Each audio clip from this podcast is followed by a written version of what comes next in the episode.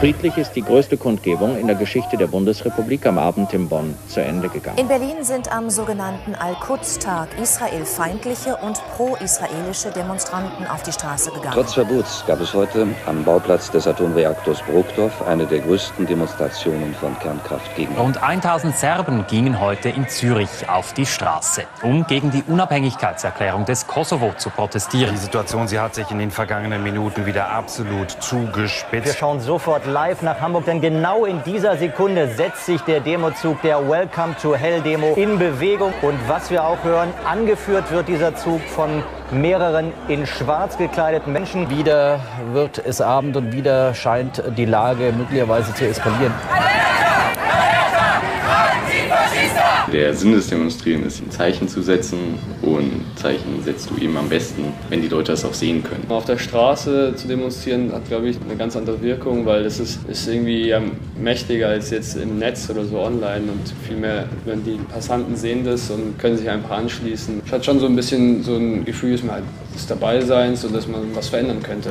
Wenn man eine, eine Meinung hat, die jetzt auch vielleicht nicht jedem passt, muss man die auch bekannt geben können. Und äh, viele Jugendliche vor allem denken sich immer so, ja, interessiert mich nicht, ist auch uncool vielleicht. Und wenn man dann als Gleichaltriger auf so eine Demo geht, dann zeigt man denen, dass es nicht uncool ist und dass man seine Meinung kundtun sollte. Persönlich würde ich nicht zur Gewalt greifen, einfach weil ich keinen Stress haben möchte, also keinen keinen langer wirkenden Stress, weil ich mich nicht selbst um meine Gesundheit gefährden möchte.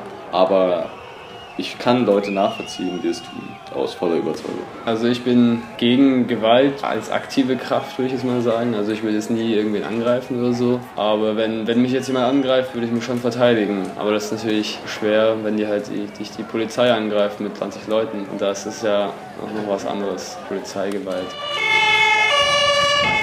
Polizei ihre Übermacht demonstrieren muss, dann werden eben die Demonstranten wütend, böse, können es nicht an der Polizei auslassen und lassen es an anderen Gegenständen aus.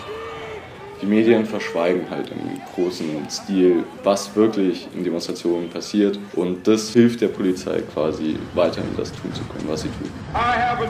Eine offene, gleichberechtigte nicht nur Deutschland oder grenzenorientierte Gesellschaft, in der nicht das Geld das wichtigste Gut ist, sondern die Menschlichkeit. In einer freien, offenen Gesellschaft zu leben, die auch Solidarität in anderen Ländern zeigt und nicht nur jetzt hier in einem, in einem Staat, der nur auf sich selbst schaut, zu leben.